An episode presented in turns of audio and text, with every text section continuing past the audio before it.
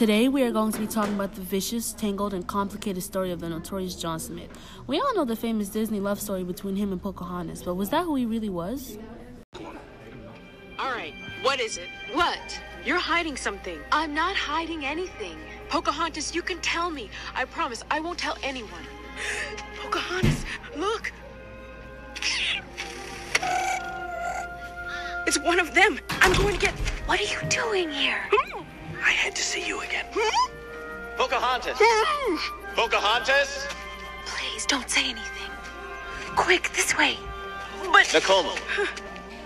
Where is Pocahontas? I. I haven't seen her. Pocahontas can't keep running off. It's dangerous out there. Tell her that.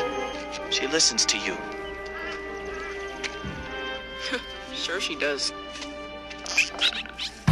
For a little context, the man Pocahontas' friend spoke to was Kocoum, her original husband before she met John Smith.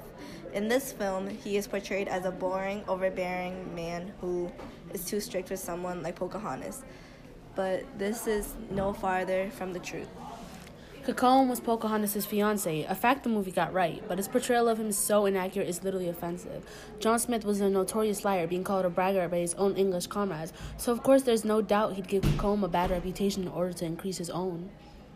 John Smith was a vile man who lied about who Pocahontas was and stole her from her people to Europe, where she lived the rest of her days being discriminated and treated like some exotic animal by the Europeans.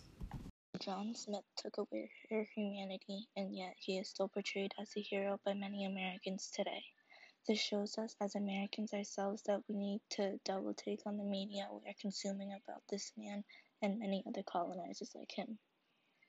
By making sure we are aware of John Smith's actual background, we can make the media stop idolizing this man and instead give reparations to the indigenous peoples whose reputations were damaged by these lies in the media.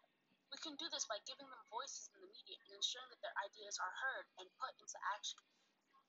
Let's be honest, John Smith is six feet under, and so is his victim, but her descendants aren't.